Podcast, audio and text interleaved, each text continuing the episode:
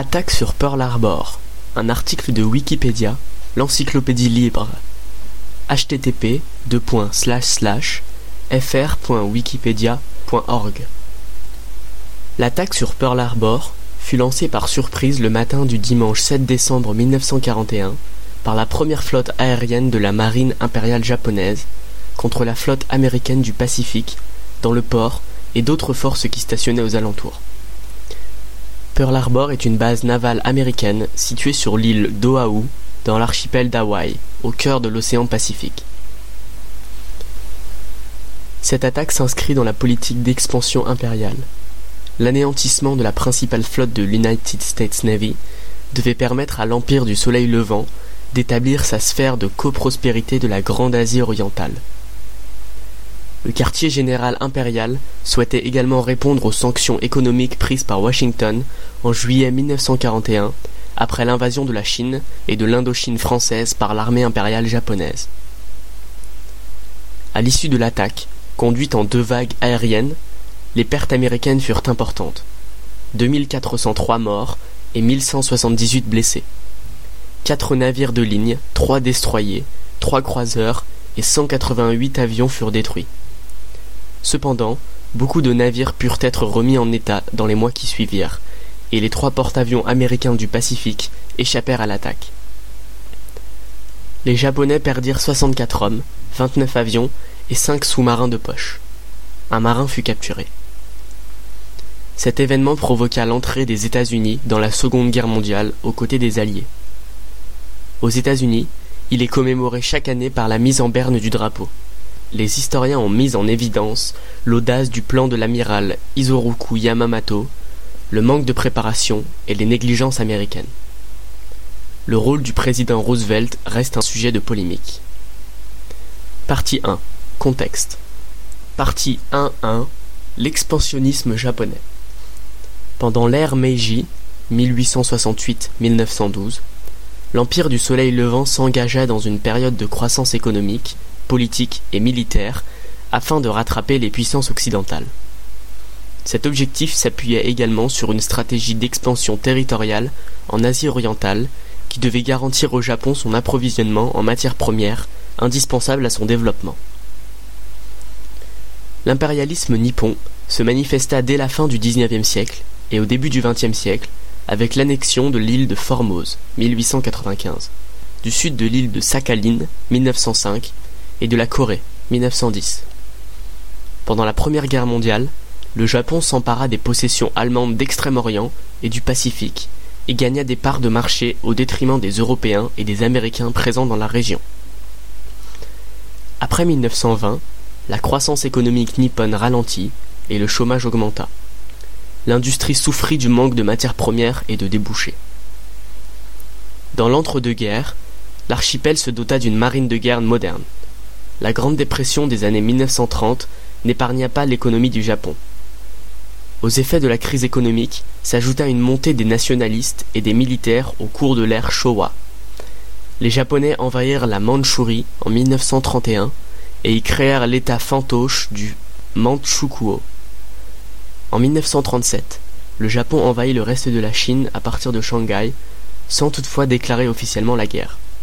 Partie 1-2 la dégradation des relations entre Tokyo et Washington. Les conquêtes nippones en Asie orientale menaçaient les intérêts américains, et Washington intervint contre le Japon sans aller jusqu'à la confrontation armée. Ainsi, en 1921-1922, le traité de Washington de 1922 limita le tonnage de la flotte de guerre japonaise au troisième rang mondial. En réponse aux pressions diplomatiques internationales suite à l'invasion de la Mandchourie, Tokyo décida de quitter la Société des Nations en 1933. Entre 1935 et 1937, les États-Unis choisirent la non-intervention en promulguant une série de lois sur la neutralité. Le Japon signa le pacte anti-Comintern en 1936.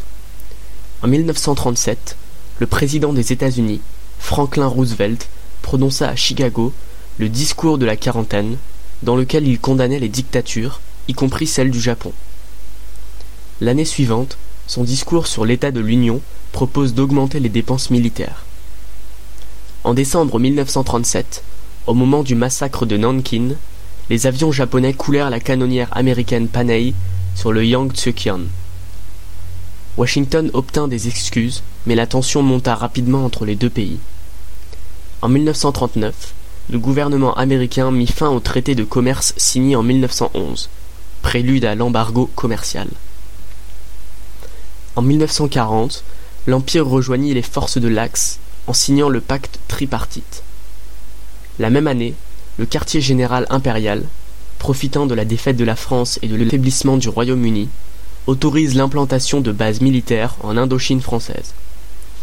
Cette implantation se produisit après une entente conclue le 22 septembre avec le gouvernement de Hanoï, suivie de violents combats à Lang Son et du bombardement de Haiphong, auquel le quartier général impérial mit finalement un terme le 26. 1941 fut l'année de l'escalade entre les deux pays. En mai, Washington accorda son soutien à la Chine par l'octroi d'un pré-bail. Suite au refus du Japon de se retirer de l'Indochine et de la Chine, à l'exclusion de Manchukuo, les États-Unis, la Grande-Bretagne et les Pays-Bas décrétèrent l'embargo complet sur le pétrole et l'acier, ainsi que le gel des avoirs japonais sur le sol américain. La conférence impériale, tenue le 6 septembre 1941, décida qu'une guerre serait entreprise contre les États-Unis et la Grande-Bretagne, à moins qu'un accord ne soit trouvé à bref délai avec Washington. Le 16 octobre, le Premier ministre Konoe, jugeant avoir perdu la confiance de l'empereur Showa et des militaires, démissionna et fut remplacé par le général Tojo, un ferme partisan de la guerre. Sans même attendre la fin des pourparlers auxquels il ne croyait plus, les Japonais commencèrent à préparer l'attaque. Le 5 novembre 1941, le Premier ministre Tojo convoqua le commandant en chef de la flotte combinée, l'amiral Isoroku Yamamoto, et lui ordonna de préparer une mission sur la base navale américaine de Pearl Harbor. Partie 1-3 Les forces en présence. À partir du XIXe siècle, la puissance militaire japonaise se renforça et se modernisa grandement. Pour pallier la hausse du chômage provoquée par la Grande Dépression, le gouvernement multiplia les commandes d'armement. Les dépenses militaires augmentèrent fortement. Au total, le Japon possédait en 1941 une quinzaine de cuirassés, une dizaine de porte-avions, 50 croiseurs, 110 destroyers, 80 sous-marins et quelques 1350 avions. Surtout, le pays comptait 73 millions d'habitants, animés d'une fierté patriotique et d'un esprit de sacrifice. Les militaires japonais étaient confiants dans, leur supériorité armée. En outre, Tokyo était assuré du soutien allemand en cas de contre-attaque des Américains. En 1941, les États-Unis n'étaient pas prêts à entrer en guerre. Certes, le pays était une puissance démographique, 132 millions d'habitants, et industrielle de premier ordre. En 1941, l'aviation américaine pouvait avancer plusieurs milliers d'avions, mais beaucoup étaient obsolètes. En 1940, face aux 3 millions de soldats japonais, l'United States Army était en position d'infériorité numérique, 250 000 hommes. Surtout, l'opinion américaine n'était pas prête à entrer en guerre. Le souvenir de la Première Guerre mondiale et des soldats américains morts en Europe était encore très présent les emprunts contractés par les belligérants auprès des États-Unis n'avaient pas été remboursés et beaucoup d'Américains étaient isolationnistes. Le président Franklin Roosevelt, 1933-1945, ne voulait pas s'aliéner les Américains d'origine allemande, italienne et japonaise. Le comité America First, une association pacifiste influente, faisait également pression pour maintenir les États-Unis hors de la guerre. En janvier 1941, Roosevelt promit à Winston Churchill que son pays interviendrait d'abord contre l'Allemagne nazie et non contre le Japon. Pour soulager le Royaume-Uni dans la bataille de l'Atlantique, d'avril à juin 1941, trois cuirassés, un porte-avions, quatre croiseurs et deux flottilles de destroyers sont transférés du Pacifique à l'Atlantique, soit 20% de la flotte du Pacifique, ce qui laisse la supériorité numérique dans la zone à la marine japonaise. Partie 1-4 la base de Pearl Harbor. Pearl Harbor constituait la plus grande base navale américaine dans l'océan Pacifique. Elle se trouvait sur la côte sud de l'île d'Oahu, dans l'archipel d'Hawaï, 15 km à l'ouest d'Honolulu. Elle était relativement isolée dans l'océan Pacifique, à 3500 km de Los Angeles et à 6500 km de Tokyo. L'île d'Oahu était la plus peuplée de l'archipel hawaïen et se trouvait sur la route des bases américaines de Guam, Wake et Midway. Au début de la Seconde Guerre mondiale, 140 à 180 000 Japonais résidaient à Hawaï. La base de Pearl Harbor s'étendait autour d'une rade peu profonde. L'entrée de cette rade se faisait par un chenal très étroit, 400 mètres de large. La plupart des navires de guerre mouillaient à l'intérieur de la rade, à l'est et au nord de l'île de Ford.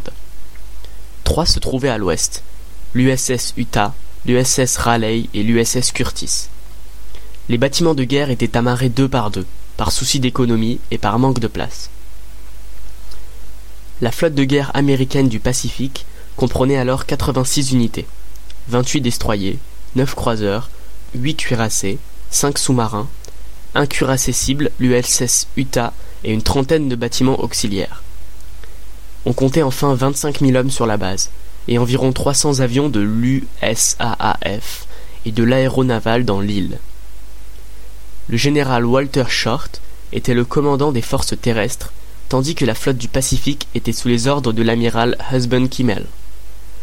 La défense des installations et des ateliers de réparation était assurée par 35 B-17, la DCA et les défenses littorales.